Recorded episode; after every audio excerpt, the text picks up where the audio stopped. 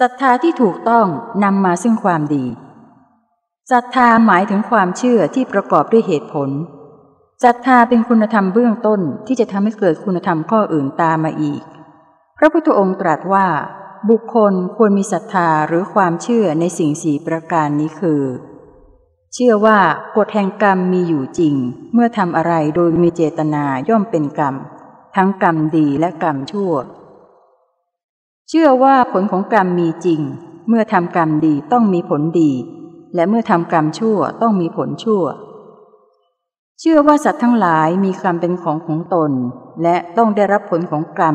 ที่ตนได้กระทำไว้ ประการสุดท้าย เชื่อในความตรัสรู้ของพระพุทธเจ้าว่า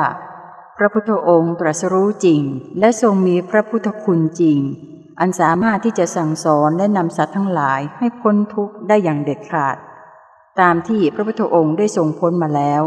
และทรงบำเพ็ญไว้เป็นแบบอย่างอนงดงามน่าเลื่อมใสศรัทธาอย่างยิ่ง